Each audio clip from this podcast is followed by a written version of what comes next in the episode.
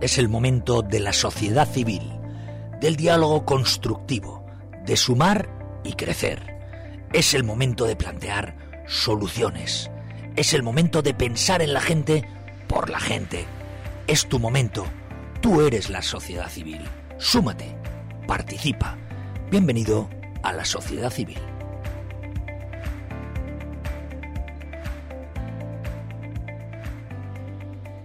Esther Martínez, eh, presidenta de Elche Piensa, bienvenida. Muy buenos días. Eh, Esther Martínez es una persona eh, dinámica, trabajadora, que mm, es difícil no verla dibujar una sonrisa. es propositivista, le gusta hacer las cosas mm, en pos de, un positivismo y de hacer las cosas bien, que es contagioso. ¿Eh? la verdad es que es una sonrisa contagiosa, pero es una sonrisa también profunda. No se piensen ustedes que hay superficialidad, no. Lo que pasa es que, eh, lo dicho, a Esther le gusta hacer las cosas, mm, bueno, haciendo equipo, eh, generando sinergias, sumando al fin y al cabo, ¿verdad, ¿verdad Esther? Bueno, de verdad que estoy aquí y no quepo en la silla. yo a veces ya no sé si es por el fin de semana que me pasa un poco comiendo o todo lo que me habéis engordado en este momento, porque, bueno, ante todo quiero daros las gracias, gracias Juan Antonio, porque sé que esa presentación te ha salido del corazón. Bueno, nos une una amistad muy profunda. Hoy también, hoy lo pensaba, también Esther es lo que es en la sociedad civil también, gracias a ti y lo sabes, tú plantaste esa primera semilla en esta Esther que ahora vive por esa sociedad. Y por lo que decía mi amigo Peiró, em, bueno, pues a Esther le gusta hacer las cosas bien. No sé si bien o mal, pero a Esther le gusta hacer. Lo que no le gusta es vivir en la queja, vivir en el victimismo y no hacer nada. Porque estoy cansada de escuchar a la sociedad, al, al, entorno, si es que solamente tenéis que poner la antena, sentaros en la terraza de un bar y dedicaros a escuchar las conversaciones que hay alrededor y simplemente se escucha es que la crisis, es que la pandemia, es que ahora la guerra, es que no sé qué, es que si los políticos son unos corruptos, es que si esto lo otro. Pero si os dais cuenta, todas las conversaciones van a acabar con un, bueno, es lo que hay, ¿qué le vamos a hacer, no? Esther es una inconformista en ese sentido y a Esther le gusta no sé por qué hablo en tercera persona, pero bueno, me gusta, parezco a Idaniza, ¿no? Hablando en tercera persona. bueno, te hemos introducido así y, no era difícil, ¿no? Exacto. A mí me gusta mirar siempre de fuera hacia adentro, ¿no? De no verlo todo como un ataque, sino como la situación es la que es, pero yo qué puedo hacer para cambiar esas cosas. Entonces, no sé si están bien o mal, pero a este lo que le gusta es hacer. ¿Y Elche piensa? Es, es pregunta, ¿eh? Ya, ya. ¿Elche piensa o no? Bueno, vosotros tuviste, yo tuve la, gran suerte de compartir con vosotros, bueno, y ahora a mi amigo Juan Antonio, que por fin lo hemos repescado, como no podía ser de otra forma. Él es el génesis de, lo que es el Che Piensa. Eh, estoy aquí por él. De alguna forma asumí este reto de presidenta por él, para continuar un poco su legado, algo que empezó. Y, y realmente el Che Piensa, sí, yo creo que vosotros estuvisteis ahí, fue otra, otra etapa, otra, otra era del Che Piensa, ha vivido diferentes etapas. Y ahora, no sé cómo decía, si mejor o peor, pero es una etapa en la que trato de promover el autoliderazgo, la responsabilidad. Responsabilidad, esa es una palabra que a mí me encanta. O sea, que vivamos en la responsabilidad, porque eso nos hace pensar. Y nos hace pensar hacia adentro hacia esa mirada hacia adentro. Como decía antes, no tanto hacia la queja, no tanto hacia el ataque, sino hacia, bueno, ¿qué hay en mí? ¿Qué posibilidades tengo yo para que esto cambie? Porque al final quienes ejecutan son los políticos, eso está claro. Pero podemos asumir dos roles. O sea, a mí precisamente creo que es una, una, etapa en la que pensamos mucho, en la que pensamos cómo ir más lejos, en la que pensamos cómo calar más en la sociedad, pero desde un plano amable, porque esta frase la repito mucho y es que me encanta, porque mi madre es súper refranera y, de verdad, hoy en día ya no se, ya no se citan tanto los, los refranes, ¿no? Y mi madre lo dice muchísimo, habla mucho de muchos de ellos. Y este es uno que siempre utilizo, que es que se saca más con una gotita de miel que con una cuchara de vinagre, ¿no? Y gracias a Juan Antonio también conocí a una persona que, que es muy importante ahora mismo para mí, es uno de mis grandes mentores en cuanto a sociedad civil, que es Alfonso Martínez. Lo conocí, como digo, gracias a, a mi gran amigo Juan Antonio. Y cuando me lo presentó, que él lo trajo aquí, lo conocí porque eh, Juan Antonio lo quiso traer, con muy buen criterio, yo dije, este hombre, este hombre, este hombre de esta gente que te cala, de estas personas que tú ves, que te imaginas a, esa persona mayor que te cuenta historias y estás en la hoguera escuchándole y se te calaba, pues eso sentí con, con Alfonso Martínez. Y hoy puedo decir que es uno de, de, mis grandes mentores. Y él siempre decía, él siempre me dice, Esther, para conseguir cosas, no hay, si vamos al ataque, si vas al ataque, y, cosa en lo que estoy muy de acuerdo. Por supuesto hay que ser críticos. Por supuesto no hay que ser como el perrito este que ponemos encima del coche que está sintiendo todo el rato. Ni mucho menos. No hay que ser, no hay que caer en la, eh, ¿cómo se dice? En el abatimiento. No hay que caer en, en que en, en, que, bueno, en acatar todo lo que nos dicen, en ser sumisos, en la sumisión. No hablo de sumisión. Hablo de ser, llevar una estrategia más, o sea, más silenciosa, pero que al final causa más, más efecto. Y también él decía una frase que decía Esther, los políticos quieren votos y las empresas, los empresarios quieren dinero.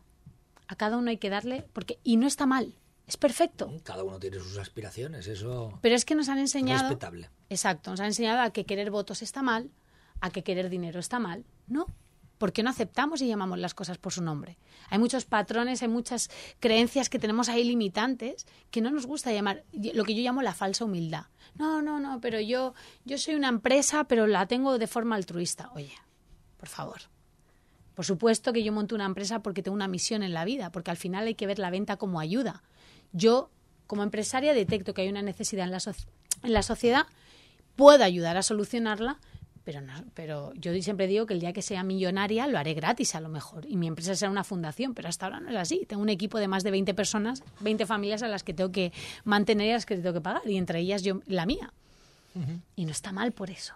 Parece que, no, es que es una empresa, es que quieren ganar dinero. Obviamente, obviamente es una empresa. Igual el político, no está mal que quiera ganar votos. Es obvio. ¿Por qué? Porque quiere gobernar, quiere poder. Y cuando una sociedad, cuando, hay, cuando una asociación, cuando unas personas van a de huello a, un político, van al ataque, no te va a escuchar. Pero es por la condición humana.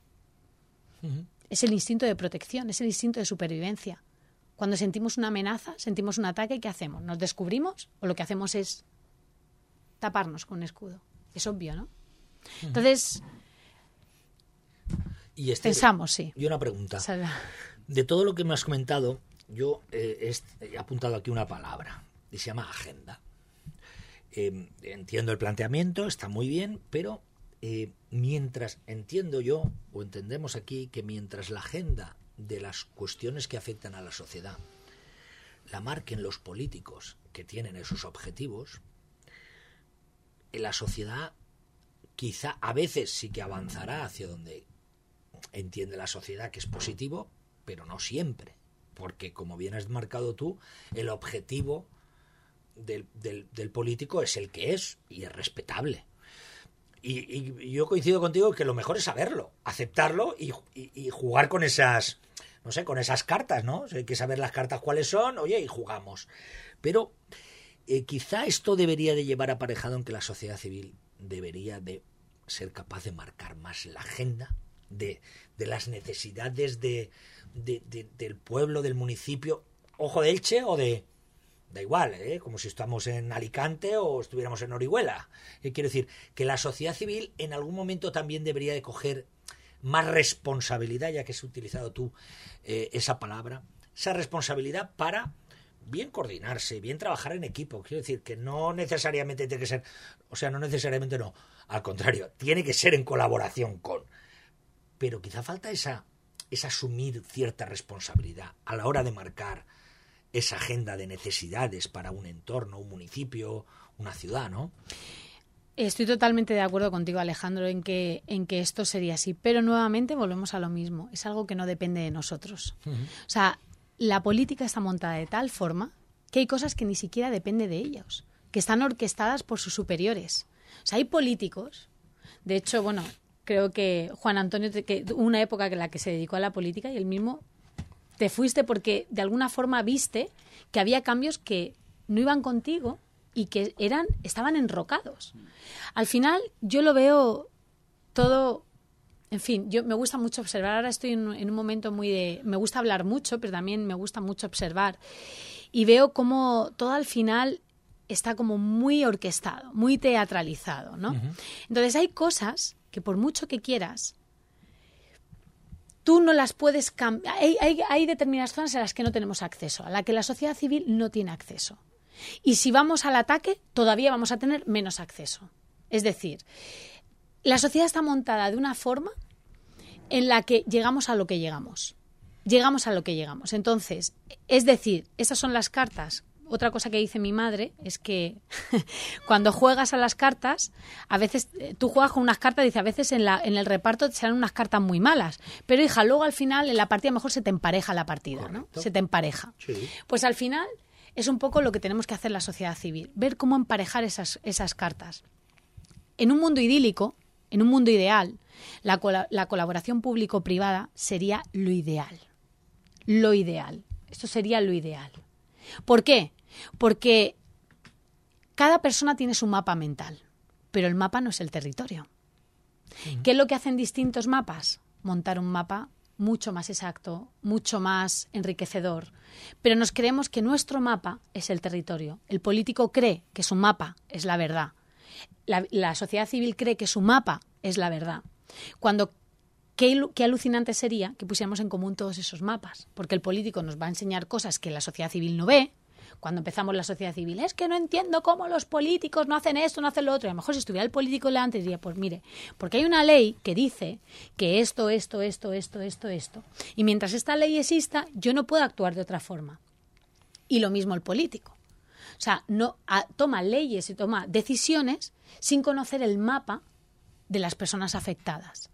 Por lo tanto, esa colaboración, que es por lo que Elche piensa ahora mismo, está peleando o está defendiendo, Trabajando, trabajar en una mesa de trabajo donde se aúnen personal, o sea, políticos, técnicos, porque al final las decisiones las, las toman los técnicos, que son los que conocen las leyes. Y los que te van a decir, no, esto no se puede porque hay un artículo que dice que no sé qué, no sé qué, no sé cuántos. Sociedad civil, por supuesto, empresarios, que también al final, cuando queremos que un proyecto avance rápidamente, o pone la pasta el tejido empresarial, o si tenemos que esperar subvenciones y fondos Next Generation y no sé qué y no sé cuántos, no haces nada.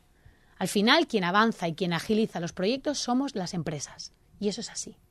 Entonces, esa es la propuesta que ahora mismo tiene el Che Piensa, trabajar en una mesa de trabajo con un proyecto muy concreto. En este caso, además ya lo puedo decir, ya se ha presentado al ayuntamiento, es apostar en Elche por una, un, un aspecto que es una asignatura muy pendiente y que es muy mejorable, que es el turismo en Elche. Que todo parte, que nos partimos el pecho, que sí, que los ilicitanos sabemos que tenemos una ciudad espectacular, pero hay una persona que me gusta mucho seguir, se llama Sergio Fernández, que dice, cuéntate verdad. Cuéntate verdad es, primero, lo mejor es ser honesto contigo mismo y contarte verdad, porque tenemos siempre el orgullo por delante. Orgullo, nuestro orgullo ilicitano nos dice que nuestra ciudad es maravillosa, y es verdad, pero nuestra ciudad no es turística, no lo es. No lo es. ¿Conocéis a alguien que venga aquí a pasar 15 días a Elche? Yo te voy a decir solo una cosa, Esther. eso, como yo no soy de Elche, como yo no soy de Elche, eh, yo lo he dicho muchas veces, pues yo no, no soy de Elche, entonces no tengo ese punto. Y lo que estás diciendo, ay, me ha costado muchos disgustos. Eh, decirlo. Yo, lo digo abiertamente. ¿eh? Yo lo digo abiertamente. Pues claro, es que claro, vienes de fuera. Porque hay gente que ese orgullo que dices tú, mal entendido. Porque uno debe de estar orgulloso de, de su, bueno, pues de su ciudad. Pero, pero como dices tú, ya, pero el orgullo no me puede impedir ver una realidad que es, cegarme. es, cegarte. Yo, ya que dices que has tenido problemas, voy a explicarme para no tenerlos yo después. Por favor, por favor. yo soy ilicitana, amo mi ciudad. Si no la amara, no, estaría donde estoy, no estaría haciendo lo que hago. Porque lo que quiero es posicionar a mi ciudad, hacerla más visible, darle ese potencial que creo que realmente tiene y, por supuesto, desde lo que está a mi alcance, porque no soy política, ni pretendo serlo. Entonces, eh, dentro de la sociedad civil, dentro de, pues bueno, como vecina de Elche, como ciudadana, como parte de, esta ciudad, hago lo que está en mi mano. Pero también me cuento verdad.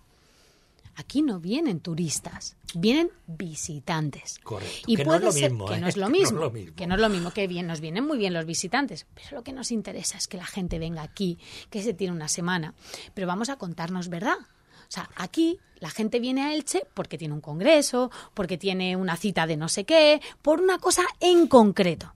Pero si no, si viene a pasar una semana, se hospedará en Alicante, en Benidorm, en sitios de playa, o no, pero obviamente en Elche es muy raro. Y posiblemente vengan un fin de semana aquí o vengan un día aquí, pero no van a venir como primer parte destino. de una ruta o de un Exacto. entramado, vamos. Entonces, y eso no es malo, quiero decir, Pero- no es malo. que- hay que, hay que avanzar o hay que intentar ser ambiciosos, ¿no? Claro, pero considero que nuestra estrategia, una vez más, porque bueno, yo soy empresaria y soy muy de estrategia, obviamente, para llegar a las personas, una empresa para poder llegar a las personas, para poder ayudar, porque al final lo que decía, vemos la venta como algo malo, cuando la venta yo la veo como algo muy positivo. Cuando alguien me quiere vender, digo, "Al- esta persona me quiere ayudar, sabe que tengo un problema que él sabe que me puede ayudar a solucionar. Si Mercadona si, si, si el Roche no abriera supermercados o no hubiera personas que montaran supermercados, pues no podríamos comprar comida. Obviamente, esto es que se quiere hacer rico, pues normal. O sea, no es que se quiere hacer rico, es que el hombre está dando un servicio por el que tiene que cobrar. Punto. Es así de simple. Entonces, hay que contarse verdad y decir, vale, Elche es lo que. Pero va a venir a Elche la gente por el palmeral. L- Traer la dama, que eso es otro, otro tema muy peliagudo, me va a, a hacer traer turistas una semana aquí. ¿La gente va a venir por los museos que tengo? ¿La gente va a venir por las playas que no tengo a pie de ciudad? La respuesta es no. No.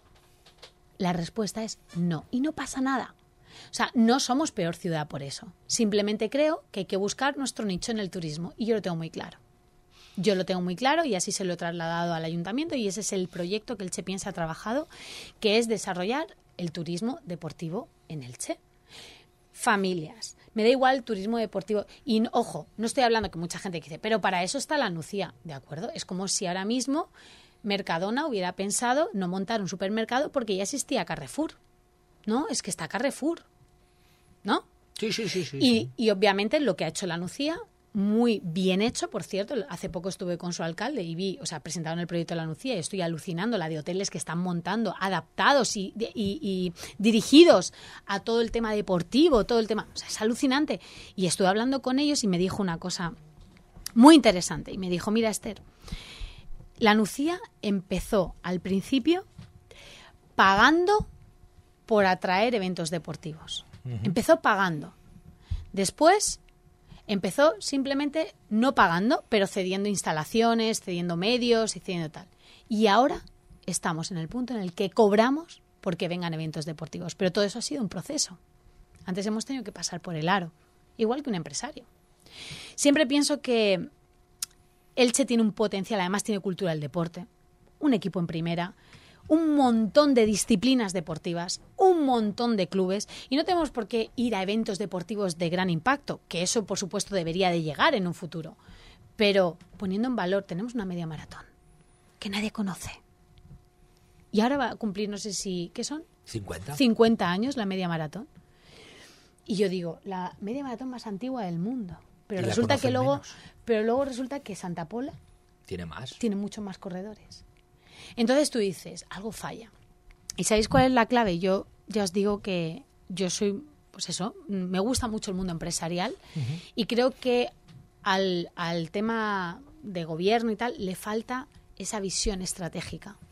El ayuntamiento debería ser, el ayuntamiento, el gobierno, debería ser una empresa y tener una estrategia detrás de todo eso. Porque no está en llenar hoteles, en que venga la gente, no, eh, 90% de ocupación. Sí, pero luego esa gente, ¿qué haces con esa gente? ¿Y cuántos repiten? Exacto. ¿Qué seguimiento haces? Claro. Antes de que vengan, tú ya les tienes que dar el email marketing. Bueno, no vamos a hablar, email marketing ya se está quedando obsoleto y habrá otras técnicas, pero a esas personas antes de venir, tú ya les tienes que decir qué van a hacer antes de venir. No que vengan y se busquen la vida. Porque como se tengan que buscar la vida en el Che, van- están flipando, ¿eh? Y se van por Claro, otro sitio. Claro. Es un proyecto de ciudad, es un proyecto en el que tienes que implicar también a comercios, donde tienes que darles ilusión. Porque claro, luego dicen, claro, pero es que si luego les dices que vayan por los comercios y el comercio cierra un sábado por la tarde, ¿qué haces? Bueno, porque el proyecto es mucho más ambicioso. Obviamente todo tiene un comienzo y no vas a pasar de cero, no vas a pasar de, de que no hay esta cultura a que de repente todo el mundo se quiere implicar. Tienes que crear esa cultura y eso se tarda un tiempo. Eh, coincido contigo, Esther. Además me gusta esa apuesta, es, es, muy interesante porque además estamos hablando de un sector que podría aportar mucho al PIB de la ciudad. Es decir, claro, si tú te vas y dices, no, la industria, la industria. Sí, sí, la industria tradicional ya me aporta X y el crecimiento que tiene la posibilidad es más limitado. Pero precisamente en, este, en, el, en el turismo, como Elche no es una ciudad turística, la aportación al PIB, al desarrollo económico de la ciudad puede ser brutal. Es decir, el salto puede ser muy grande, ¿no? Y eso, eh, bien gestionado, es una oportunidad para esta ciudad. Otras ciudades tendrán otras, pero Elche es verdad que tiene esa oportunidad y la tiene encima de la mesa. Eh, el problema que quizá, eh, no sé si os encontraréis, ojalá, ojalá lo seáis capaces de, de, de solventarlo, es precisamente ese cierto inmovilismo en la administración pública. Ese cierto, tú lo has dicho antes, de, es que quieren ganar dinero. Es que tú vas con un proyecto al ayuntamiento. Te lo digo porque a mí me ha pasado y a compañeros. Van con un proyecto y, y, la sensación que tienes con los que tienen delante es que piensan que quieres ganar dinero. Digo, hombre, claro, ¿yo para qué te traigo esto? Pero eso como un mal. No, no, no lo estoy diciendo en algo positivo, es como un mal. Y precisamente tú lo has dicho, no hay que cambiar cultura. Es que eso es difícil.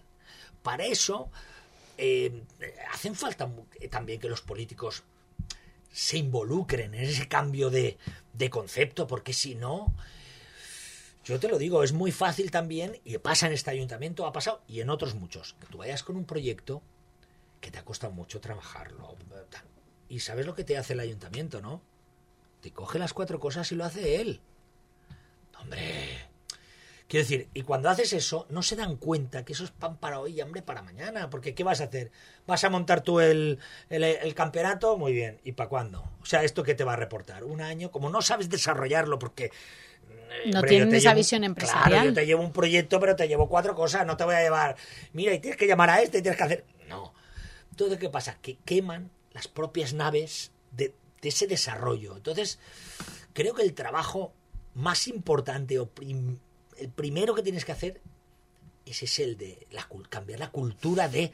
Y ese es el más difícil, porque yo creo que el otro, una vez que se cambia esa cultura, lo otro es que, es que Elche tiene todos los ingredientes. Gente emprendedora, con ideas, con ganas, eh, pero hace falta un, ese, no sé, ese pequeño empujón. Yo ojalá Ojalá, de verdad te lo digo, Esther, me ha, me ha encantado escuchar todas estas palabras. Ojalá lo consigáis, pero es lo difícil, ¿eh? Tú lo has dicho, o sea, el gran reto no es eh, materializar el proyecto.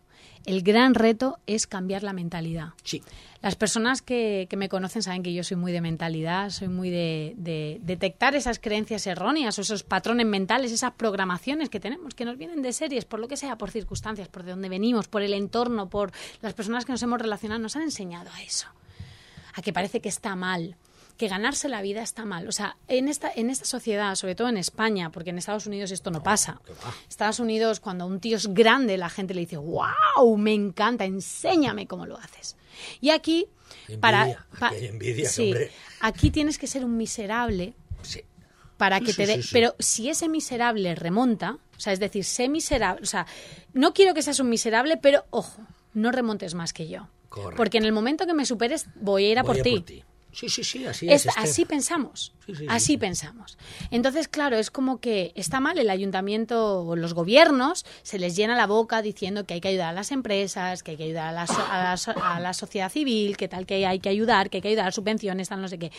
Pero tienes que ser un muerto de hambre. Porque si no lo eres, yo, está mal, es que tú quieres ganar dinero. Vamos a ver, soy una empresa.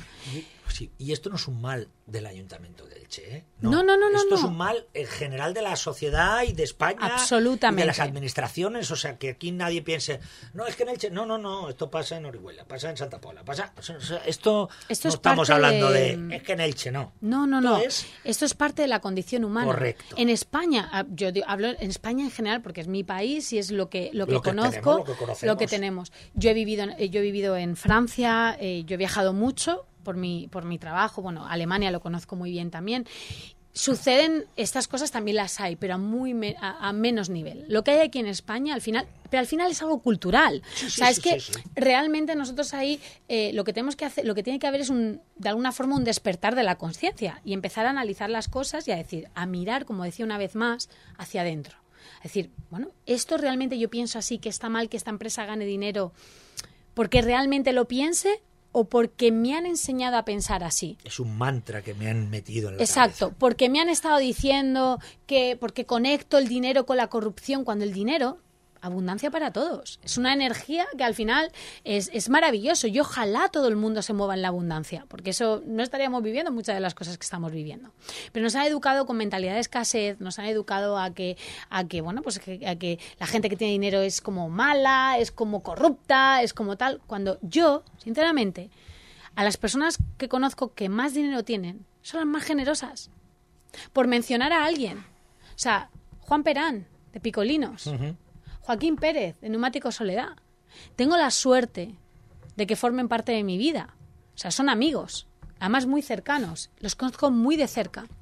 Y tendrán sus cosas como todo el mundo. Pero también os digo que esas personas, gracias a la fortuna que han amasado durante todos estos años, ayudan de verdad a los que, a los, que lo necesitan. O sea, y de verdad, ayudan. ¿Por qué? Porque cuando uno vive en la supervivencia, cuando uno vive en que no llega a final de mes, ¿qué cojones vas a ayudar? Yo ahora mismo, para sobrevivir. Por eso uno tiene que pensar en ser abundante, porque si tú vives en la abundancia, si tú generas esa abundancia, podrás dedicarte a los demás. Yo no es por nada, pero si yo viviera en la supervivencia, yo no podría dedicar mi tiempo al Che Piensa. Porque yo puedo dedicar mi tiempo a este proyecto, a vivir para mi ciudad, para mis vecinos, para crear una ciudad mejor para el día de mañana, para poner mi granito de arena para que mis hijos y las futuras generaciones tengan una ciudad mejor, más abundante, más visible, más sostenible, más comunicada, más rica. ¿Por qué? Porque me puedo permitir el tener un equipo que donde yo un rol que yo tengo que cubrir en mi empresa, por supuesto lo cubro, pero no me requiere estar ahí atada.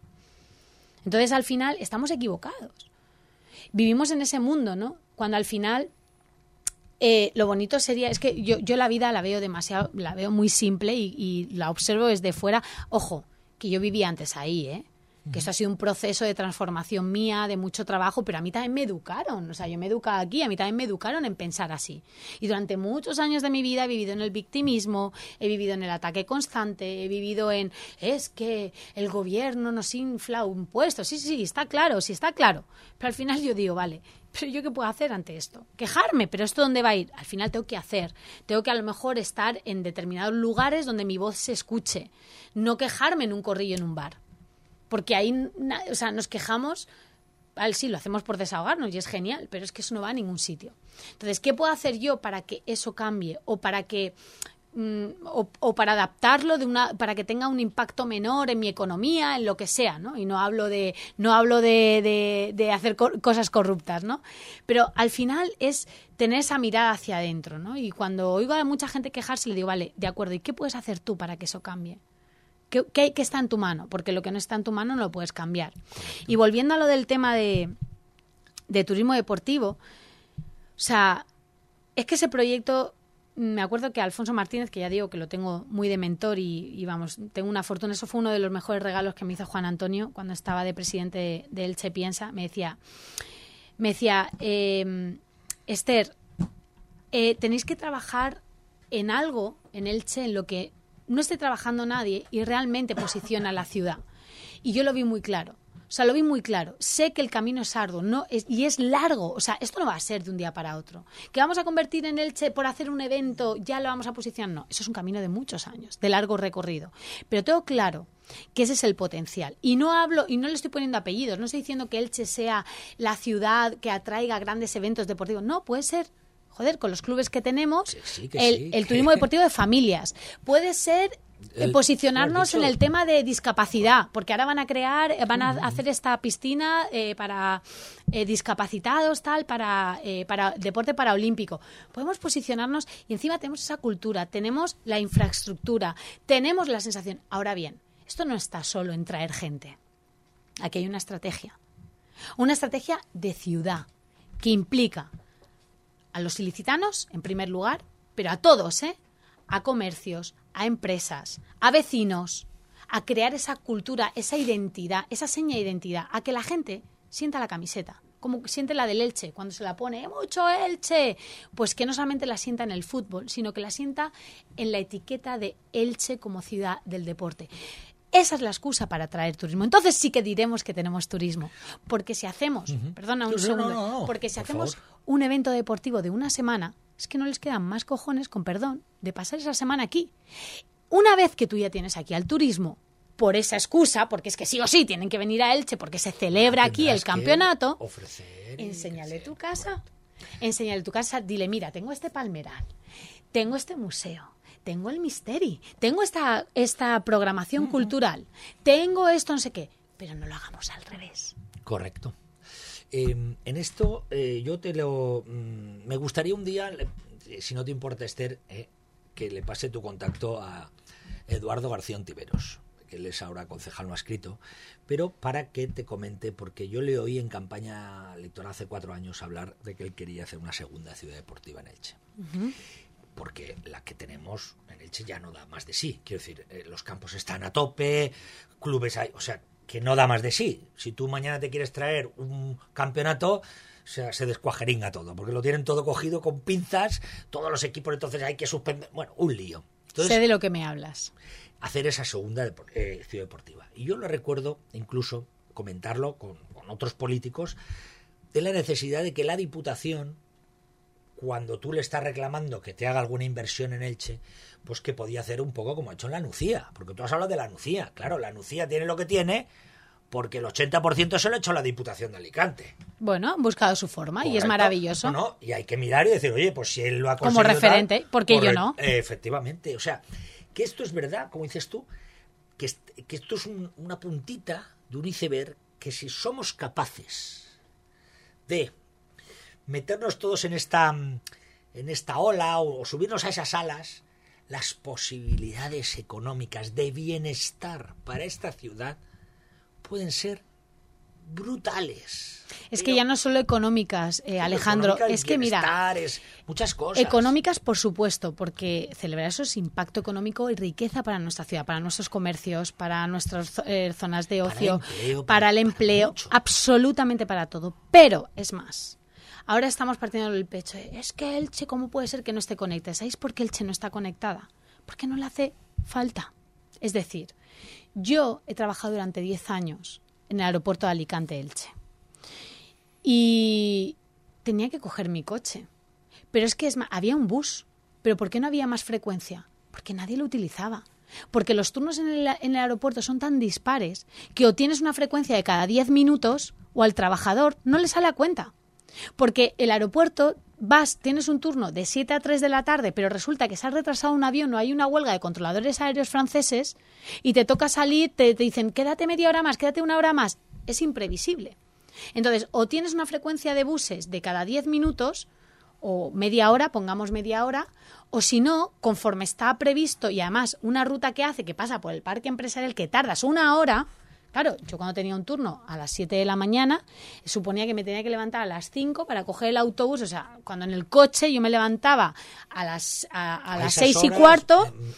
En, nada llegas. Y en nada llego. Entonces. Hay, que conocerlo, ¿eh? que te puedes perder. Para ir al aeropuerto. ¿eh? Cuidado, que tampoco es muy directo, pero vale. Yo, yo sí que es verdad que, bueno, ya, para mí, claro, para mí ha sido mi casa durante muchos años y lo conozco mucho. Pero con lo que te quiero decir con todo esto es que si tenemos ese gancho, o sea, ya no solamente la economía, es que si a nosotros nos visitan, imagínate, mire, oiga, que Elche tiene dos millones de turistas al año, o me la conecta con el aeropuerto, o, o sea, tengo argumentos para eso. Ahora, ¿con qué argumentos yo voy a pedir que me conecten con el aeropuerto? ¿Por qué? Porque hay un X por ciento mínimo de trabajadores ilicitanos que van a trabajar al aeropuerto. Eso no es representativo. No es representativo. Entonces, estas cosas valen dinero y hay que entenderlo que es muy bonito decir que estamos conectados. Y de verdad, y estoy completamente de acuerdo. Pero de nuevo, contémonos verdad. Mm. Contémonos verdad. Es que esto vale dinero. Es que crear una conexión de tranvía, de AVE, de lo que sea, vale muchos millones. Y debemos, yo pienso que el dinero público debemos de ser ultra, mega respetuosos con ese dinero. Porque, fíjate lo que digo, Yo con mi dinero decido y si me equivoco es mi dinero. Pero lo que, lo que a mí me parece tremendamente respetuoso es el dinero público. Porque hay muchas familias que les cuesta muchísimo pagar esos impuestos. Y me consta, mi padre se dedica a la acción social y sé lo que es eso. Y veo cómo muchas familias tienen muchas dificultades para pagar esos impuestos, con lo cual eso merece todos nuestros respetos. Y eso, si en una empresa se estudia muy bien cómo invertir ese dinero, yo creo que en esta empresa pública se debería de, bueno, de, darle 20.000 vueltas antes de hacer inversiones que no llevan a ningún sitio.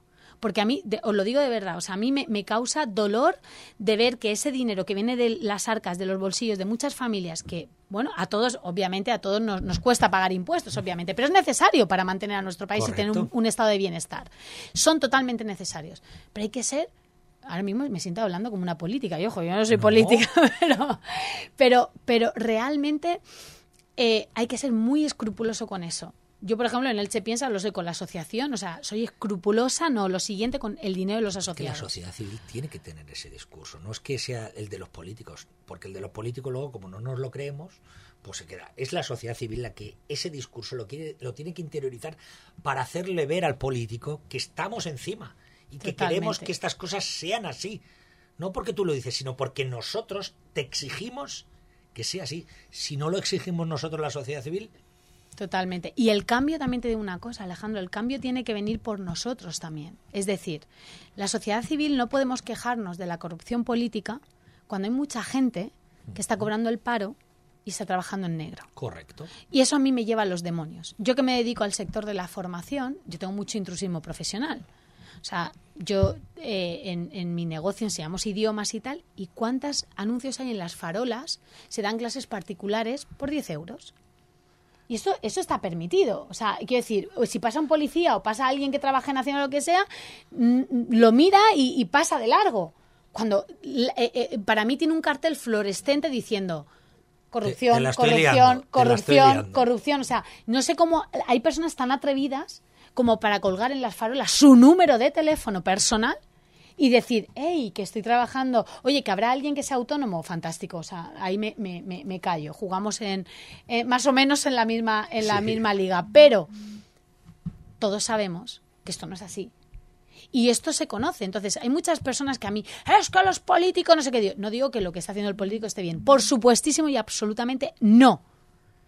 Pero hay una cosa que se llama la ley del espejo si tanto te molesta, algo hay en ti que a lo mejor tú has hecho lo mismo. O sea, a lo mejor ha sido, yo qué sé, eh, o, mucho, no, no, por favor, no quiero acusar, simplemente estoy haciendo examen de conciencia para que cada uno se haga estas preguntas. ¿Por qué me molesta a mí tanto esto? ¿Qué hay en mí? ¿Yo realmente soy limpio en esto? Yo también juego limpio. ¿Cómo? Oye, que la sociedad civil también tenemos responsabilidades. Mucha. Y que igual que el político tiene que ser escrupuloso con el dinero público, nosotros también debemos de, serlo. ¿eh? Porque cuando hay una persona que está en el paro o cobrando una ayuda y resulta que está trabajando en negro, a mí me está robando. O, cobran cuatro ayudas. Exacto. Y solo pueden cobrar una. ¿Sabéis la cantidad de personas que pasan por mi, por mi empresa que entrevistamos y nos dicen, ah, por, a lo mejor tienes media jornada, no, no, es que yo estoy cobrando una ayuda, ¿puedes no darme de alta? Y cuando tú dices, esto no puede ser. Bueno, pues entonces por este no me interesa porque estoy cobrando una ayuda. Eso es robar. y debería haber un cambio de mentalidad también ahí, de cultura. Absolutamente. Por eso, por eso lo que digo es que todo parte de la mentalidad. Absolutamente todo. Entonces, a partir de ahora, a mí me gustaría que las personas que nos están escuchando pues que empiecen a hacerse esa pregunta, ¿no? A mirar hacia adentro. Y no mirarse tanto como víctima, sino como responsable, como decía antes, ¿no? ¿Qué depende de mí o qué estoy haciendo yo mal? ¿O qué puedo hacer? Porque mucha gente dice, es que claro, para que se lo lleven otros me lo llevo yo, que eso es mentalidad pura y dura. Es decir, para que yo renunciara a esa ayuda y que se lo lleve otro, se lo lleve el político, pues así nos va el mundo. Pues Esther, eh, una muy rápida. Elche Piensa se financia con el dinero de... Nuestro pues ahí queda. Lo digo porque puede decir Esther las cosas que dice y la, wow. y la puede ¿Puedo oír. aprovechar? Claro. Hablando No, de ayudas. ¿eh? Y, en fin, Esther, muchísimas gracias. Me gustaría que vinieras otro día a este espacio porque se nos han quedado muchas cosas en el tintero y ha sido una sorpresa eh, escuchar eh, muchas cosas interesantes, nuevos proyectos, nuevas historias que podría tener esta ciudad, crecimiento, cambio de mentalidad, no sé, muchas cosas y si no te importa, ¿te gustaría venir otro día? Por supuesto. Pues Será un placer. queda. Muy Muchas bien. gracias, Esther. Gracias a Esther vosotros. Martínez, presidenta de eh, Elche Piensa y directora de la School of English. Ahí queda. Gracias. Las 11 en Canarias. Radio Intereconomía. Boletín informativo.